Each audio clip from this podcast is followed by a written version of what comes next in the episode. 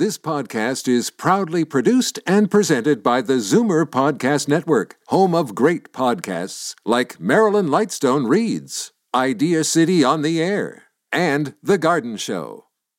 The most memorable interviews and listener calls from the week that was on Fight Back with Libby Znaimer. Welcome to the best of Fight Back with Jane Brown. Good afternoon. Welcome to the Sunday edition of the Best of Fight Back. More of what you want to hear from the week that was. We begin with talk about a hot topic other than COVID 19 and the vaccine rollout. The brewing scandals in the Canadian military and what this means for the Trudeau Liberals in Ottawa. First, there were allegations of sexual impropriety against former Chief of the Defense Staff, Jonathan Vance. Then there was more of the same against his replacement, Admiral Art McDonald, which came out just weeks after he took over in another high profile case. Now the plot is thickening. There are allegations that the officer who brought these allegations forward was threatened anonymously. Also, the defense minister's insistence that he took action as soon as he learned of the allegations is challenged by a former military ombudsman who says he tried to tell Harjit Sajjan a long time ago, but Minister Sajjan put his hands up and didn't want to know the details. The response so far is a major shakeup of the senior ranks, which featured the promotion of Lieutenant General Frances Allen to Vice Chief of the Defense Staff, making her the first woman to hold the position. Libby Znaimer spoke about the various issues on Tuesday with our strategy panel. Former Liberal Ontario Finance Minister Charles Sousa, Karen Stintz, CEO of Variety Village, and John Capobianco, Senior Vice President and Senior Partner, Fleishman Hillard High Road. I think with anything that, that affects the military and, and certainly the, the government's inapt, uh, uh, you know, inaptness at, at trying to uh, trying to fix this or, or or more importantly, the cover up, which is usually worse than, than, than the situation uh, on, on a number of fronts. Uh, I think it, it, does, it can actually get the public's attention. I think the silver lining in all this is that they they're able to promote uh, a very strong woman by the name of uh, Frances Allen to to the Vice Chief of Defense Staff, and I think that is a silver lining. And and I know that uh, from from some of the statements that I've heard, not only from Erin O'Toole and others, there's a lot of respect and, admiration for the work that she's done in the military. So that is a that is good news. But you know, I think it speaks to what you were mentioning in the outset too, Libby, which is the government's vetting process. You know, we saw this with the Governor General. We saw this with some other folks, and, and to be able to have two you know, they got rid of one def- uh, chief of defense uh, uh, staff, and then they got somebody else coming in, and now, so it just seems to be this pattern of of other just you know making quick decisions and, and not thinking things through and not doing the proper vetting or sticking their head in the sand you know and, and not wanting to sort of address any potential controversy or or or more more or worse in some cases thinking that Canadians won't care you know that they're sort of above above reproach to liberals, and they they won't have uh, you know anything that happens to them won't stick to them. Either case, it's just not good. Uh, it's not good for the military, and it's not good for the prime minister's uh, uh, uh, perception, quite frankly. And at some point, it will trickle to the Canadians, and Canadians will take note of this. Karen, as a woman, how do you per- perceive this? Well, you know, I, I agree with what John has has said, and also that you know it's a again, it's just a bit of a head scratcher because this is so off brand for the liberals to think that, you know, something was brought to their attention about potential misconduct, sexual misconduct, and nothing was done. You know, I, I think that that is just so counter to everything that Trudeau personally has been advocating for during his tenure as prime minister. So the fact that it was taking place and it was brought to the attention of a cabinet minister and, and yet nothing was done to address it. And it was, in fact, perpetuated because the person who brought forward the, and, you know, and I understand there's more to the story. Of course, there's always more to the story. But, you know, but on its face, the government has taken swifter action with less in front of it than actually having an ombudsman say, I actually do have evidence. I just don't know how to proceed with it. And then to be told, no, don't uncover it. Personally, I think for me, that's one of the most troubling aspects of it. Charles, what's your view? Yeah, there's a lot of soul searching going on here and uh, issue about uh, trying to determine who are the best candidates. I mean, it's a pervasive issue. This happened during the Conservatives when John Vance was appointed, and of course now this happened again with Art McDonald. I'm more concerned about guys like Officer Raymond Trotter, who is the whistleblower trying to, in this case, with regards to uh, Art McDonald, trying to determine, you know, how is he supposed to report these misconducts that come to him, and how are the victims uh, being treated as a uh, as a result. And this is a bigger issue just beyond the military. It's it's everywhere. I mean, it's a, in politics, it's in the military, it's in corporates, it's in churches, it's in charities. There's a lot of issues that have to be dis- resolved in the way we tolerate this kind of misconduct and how we then report it to protect the very individuals that are being affected. I got to be encouraged now that Frances Allen has been appointed to this role. Maybe we'll have more women involved in the military. There's only about 16% to 20% are actually women in the military. This may encourage more to be, to step up. I mean, we see some in the United States running for president. I mean, we need to encourage and to accept and to provide some degree of safety that these individuals won't be tarnished when they come out and start to highlight some of the mis- misconduct that exists. Former Liberal Ontario Finance Minister Charles Sousa, Karen Stintz, CEO of Variety Village, and John Capobianco, Senior Vice President and Senior Partner, Fleishman Hillard High Road, Fight Back's Tuesday Strategy Panel. This is Zoomer Radio's Best of Fight Back. I'm Jane Brown. One of the biggest issues underlying the staffing crisis in Ontario's long term care sector is pay. You may not realize there has been some good news for female staff at for profit nursing homes in Ontario who've won a pay equity fight in the courts. But will that be enough to ensure fairness going forward? Libby asked this of Vicki McKenna, president of the Ontario Nurses Association. This has been, you know, it might, is shocking to many. This has been a 15 year battle that we've had uh, in regard to fair and equitable payment for primarily, of course, a female uh, dominated workforce uh, that works in for profit long term care homes. And we partnered with uh, SEIU, the Service Employees uh, International Union, who represents a large bulk of, of workers uh, in the system as well, um, because they were fighting the same battle we were. This is a fight with the uh, for-profit nursing homes, but it's also government. Uh, the Attorney General is is uh, fighting alongside the employers on this, and has been um, a major challenge in in the issue as well. Nurses who work in long-term care, they don't get paid the same as say nurses in hospitals, do they? They do not. But that that's that's actually another issue. but yes, we don't have equity across the sectors for nurses. And in this sector, in long-term care, where we try to, you know, we have nurses who work in a for-profit home, for instance, and then look across the street at a municipal nursing home, and the nurses there make substantively more. And so, you know, this is this is the equity issues that exist in the sector. You know, should, doesn't it make sense that nurses who work in a long-term care facility um, should be making the same amount of money, and they're not? One of the things that nurses uh, tell me is that you know, like I really love long-term care. I really want to work there, but I don't want to work in that home because you know, why would I do that? I'm not going to have the same working conditions as if I would work across at the municipal home. We have a problem recruiting nurses into this sector for sure. We need to make sure they're paid fairly and equitably, and it's for all workers. Staffing is a huge problem in long term care, and it's about recruiting nurses and healthcare professionals, and it's about retaining them. These are some of the situations that occur where we know in other countries as well. It's very similar to that. Uh, where you know we see these disparities, and we see you know we worry about migration of workers um, across se- across the health sector in particular because they need some sense of job security.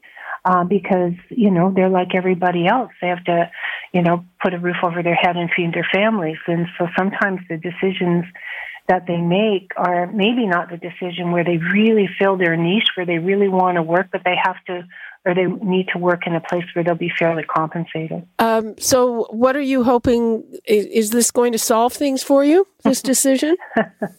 well, you know, I'm laughing because I don't know if there will be any other appeals uh, by government or these employers. I haven't yet heard that. We'll have to wait and see. They could appeal again, uh, and this could go on longer.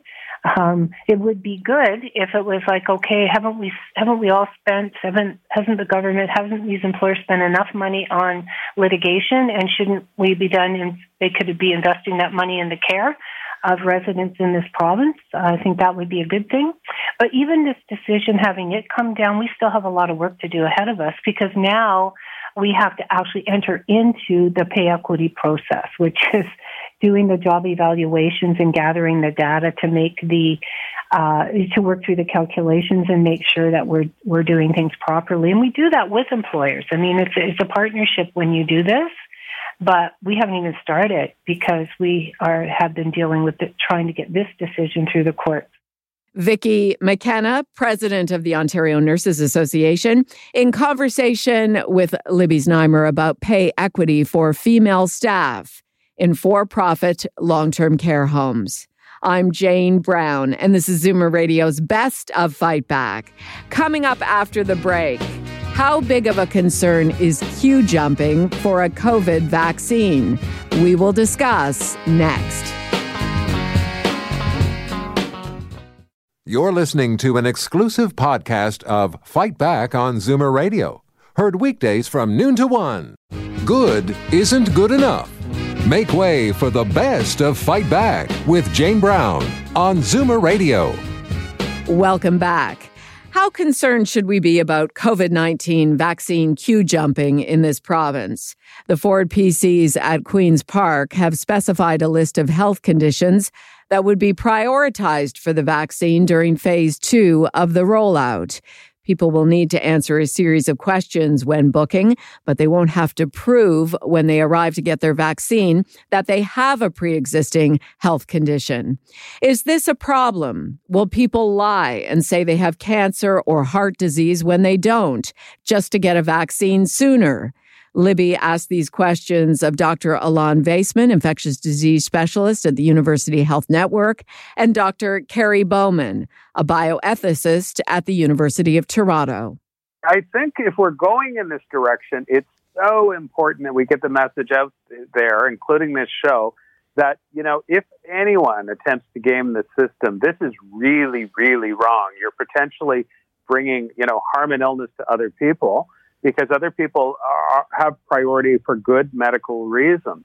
So, you know, I just don't know, Libby. I mean, how many people would be gaming the system?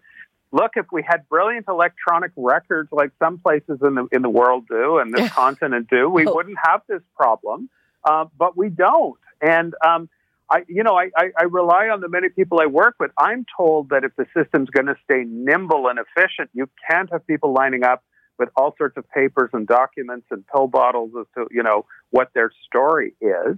Um, and I'm really hoping a lot of family docs can pick this up, but I realize they can't pick up all of it. Meaning, no one knows their patients better than the family docs. So it may be, but I think we have to get the message out there. And look, I, that message will resonate with some people who say, I don't want anything to do with getting in the way of someone that needs it more. And other people don't care. And I don't know what those numbers are going to be.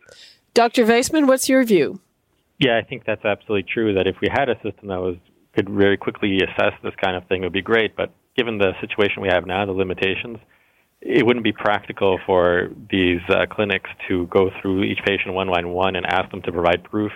That would mean people need to bog down family doctors who are already very busy, uh, or other clinics to get this proof. So, uh, you know, of course, there's going to be some abuse of the system, but overall, I don't think it's going to be a major issue. I think people are going to get vaccinated within a short few months, any event. So hopefully, people can be honest and uh, not take advantage. People have very different views of their own health and the seriousness of what they live with.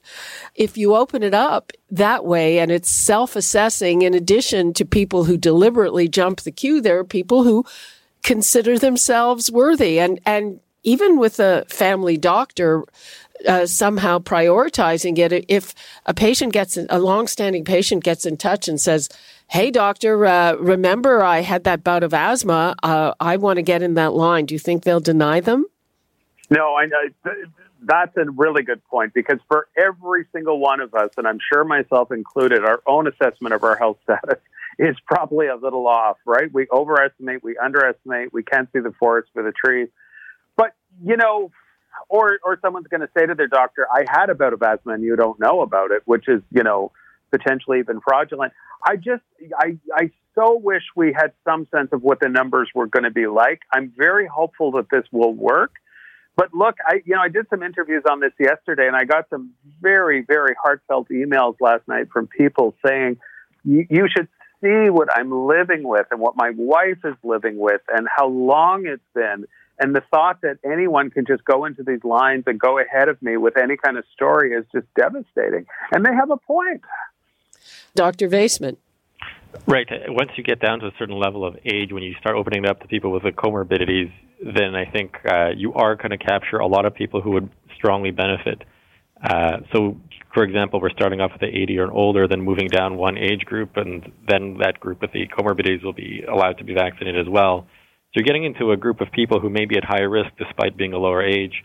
So either way you cut it, even though it's a more objective measure, and I, I agree there's complexity there, even though it's a more objective measure, you may in fact be doing a lot of benefit for a larger group of people if you start including the people with comorbidities, even even younger people in their 20s or 30s or 40s. So you're going to have a some kind of you know imbalance regardless of which approach you take. Dr. Alon Vaisman, infectious disease specialist at the University Health Network, and Dr. Kerry Bowman, bioethicist at the University of Toronto. This is Zoomer Radio's Best of Fight Back. I'm Jane Brown. Now to one of the highlights in the vaccine rollout, a pilot project which has select Ontario pharmacies and doctors administering the AstraZeneca vaccine to people 60 to 64. The doctors involved were supposed to start yesterday, and the pharmacy program officially began Friday. And as usual, our friend, pharmacist John Papastergiou, is ahead of the curve. He's been inoculating people against COVID 19 since Wednesday. Dr. Sohail Gandhi, also a friend of Fight Back, is getting some of the doses for his patients. Both Dr. Gandhi and John Papastergiou joined Libby Znaimer for a conversation about the pilot project on Thursday. You know, I was driving to work yesterday and uh, I got a call uh, uh, from our uh, Shoppers Drug Mart corporate office saying they'd landed some vaccine early and the, the ministry gave them an okay to start in a store that uh, you know is used to doing vaccines and a high volume of them. So we, you know, we got our our, our shipment in about you know twelve o'clock, one o'clock, and we uh, since then we've been going nonstop. Uh, uh, we've been, you know, we've we've probably do the most uh, flu vaccines uh, in a pharmacy in the GTA. So uh, my team was ready to go pretty much uh, as soon as the vaccine got there. And uh, it's been quite an interesting environment here. Patients really excited, real positive vibe, almost a you know party atmosphere as we're going through them.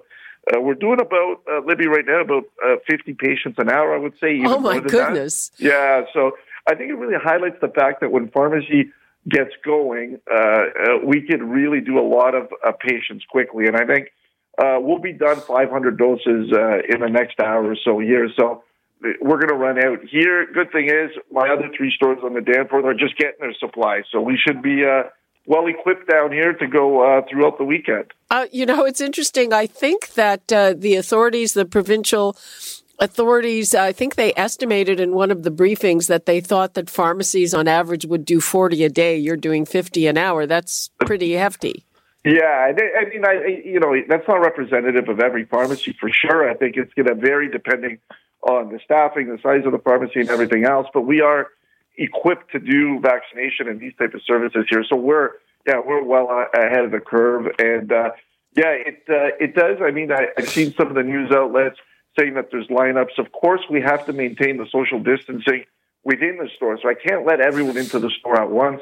Uh, it would be we we have our shoppers here and everything else, so we are queuing the patients outside, and uh, as uh, their turn comes up, they're coming into the store. So you're seeing some of these uh, uh, lineups on on the news. That really is because we want to protect the safety of all our patrons and our staff within within the business. Okay, and it's a nice day today, Dr. Gandhi. So uh, you're in Georgian Bay, Yep. and uh, you're not getting a huge amount of doses. Um, uh, there, there are 50 doctors participating. Is that right? Yeah, so our our team uh, encompasses 50 doctors, and for 50 doctors, we got uh, 400 doses, which we will. Uh, our clinic is running tomorrow. We've been we were fortunate enough that we were able to work together and set up a drive-through clinic for uh, patient safety. So this is probably the safest way of administering a uh, COVID vaccine, and uh, they're all booked for tomorrow. And and I, I anticipate that all 400 will happen uh, tomorrow. And so, did you you contacted your patients, right? Yeah, so uh, we're fortunate because your family physician, of course, has all your uh, demographic information. And as you know, the National uh, Advisory uh, Council on Immunizations has mandated that for the first go around, only patients from age 60 to 64 without any health conditions are allowed to have the, the vaccine. So uh, we were able to sort that out because we've got all the information on patients and make sure that uh, only those who are appropriate to have the vaccine at, uh, for this week were able to get it. Dr. Gandhi, what would you like to leave us with? So I, I just ask for a little bit of patience. I mean, I know every, there's a lot of uh, people who want this vaccine. Um, I think that if we can just be a little bit patient, uh, more shipments are coming next week and the week after, and we will get through this. John? Yeah, yeah, same thing. I mean, it's going to be a busy few days. Please remember, we're only doing this for a very specific age group. If you fall out of that age group, don't come to the pharmacy. Don't call asking to get vaccinated. It is uh, really uh, bogging down our phone lines. But other than that, everyone's been quite patient, quite happy, and it's been a very interesting experience. So thanks for having me on, Libby.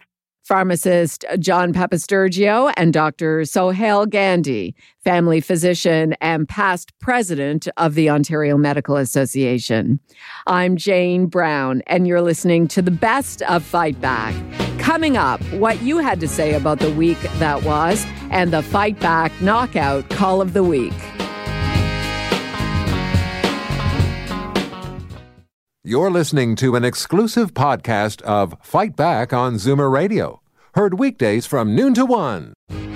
Zoomer Radio, pulling no punches with the best of Fight Back with Jane Brown. Fight Back with Libby Znaimer brings you comprehensive coverage of the news stories that interest you and your reaction to them on the phones. Here are some of this week's best calls. Dave in Brampton phoned to talk about his experience with booking a COVID 19 vaccine. My son-in-law went online to do uh, to get me the vaccine.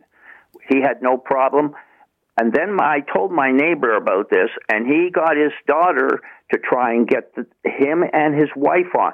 They will not accept two people with this one email. Oh, really?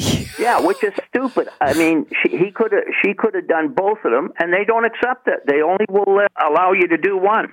Pat in St. Catharines phoned on International Women's Day with her thoughts. Women should remember that um, we didn't we didn't even get vote till 1918 when the suffrage the people had to protest to get the vote. So and that's not that long ago. Marlene in Scarborough called with a question about new residents in long term care. My concern is with long term care. Uh, we know it's fluid. By that I mean that when somebody dies in a long term care bed, there's at least 10 people on a waiting list waiting for that bed. When that happens, and I'm sure there's been some, some changes made to admittance because of COVID, but those people that are coming into the facility have, in most cases, not had their shot. What is the plan for those people? Are they going to be visited and given the shot, or are they going to fall through the cracks? And now, Fight Back's Knockout Call of the Week. There were a lot of great calls this week, but the winner of the Fight Back Knockout Call of the Week comes from Walter in Hamilton, who phoned and voiced the frustration many are feeling about the COVID vaccine rollout. It seems to me that we in our 70s are shoved constantly back and further back uh, at the end of the queue. And the first thing I know, when am I going to get my shot? And what's even worse is that they got this thing on the computer, and I'm not a computer guy. On top of that, how am I going to find out when I'm going to get my shot? Because this province is always playing around, always changing the uh, priority thing or order. Why don't they simplify things and they do like the other country that succeed? You start with the 90s, 80s, 70s, 60s, and you work your way down and stop uh, taking different people for different excuse and wedge them ahead of the queue while some of us are shoved back and uh, we're really, uh, literally ignored as if we don't even exist. Those of us in our six, 70s. Uh, that does it for this week's Best to Fight Back on Zoomer Radio. If you'd like to qualify for the Fight Back Knockout Call of the Week, phone us noon to one weekdays. Or if you have a comment, email us at fightback at zoomer.ca.